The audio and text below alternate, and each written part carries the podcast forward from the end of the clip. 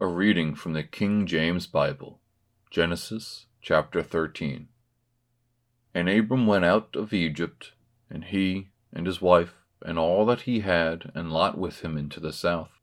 And Abram was very rich in cattle, in silver, and in gold.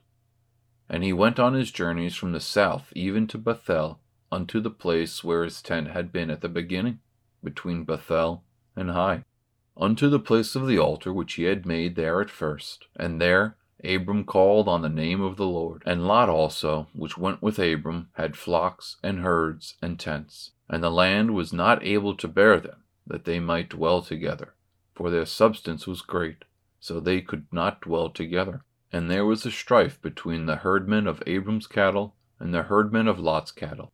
And the Canaanite and the Perizzite dwelled then in the land. And Abram said unto Lot, Let there be no strife, I pray thee, between me and thee, and between my herdmen and thy herdmen, for we are brethren. Is not the whole land before thee? Separate thyself, I pray thee, from me. If thou wilt take thy left hand, then I will go to the right, or if thou depart to the right hand, then I will go to the left. And Lot lifted up his eyes and beheld all the plain of Jordan, that it was well watered everywhere, before the Lord destroyed Sodom and Gomorrah, even as the garden of the Lord, like the land of Egypt, as thou comest unto Zoar. Then Lot chose him all the plain of Jordan, and Lot journeyed east, and they separated themselves from one another.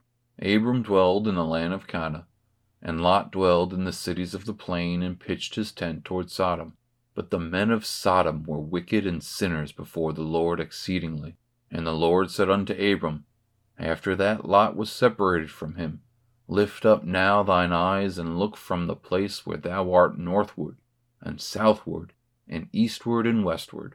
For all the land which thou seest, to thee I will give it, and to thy seed forever and I will make thy seed as the dust of the earth, so that if a man can number the dust of the earth, then shall thy seed also be numbered. Arise, walk through the land in the length of it and in the breadth of it, for I will give it unto thee. Then Abram removed his tent, and came and dwelt in the plain of Mamre, which is in Hebron, and built there an altar unto the Lord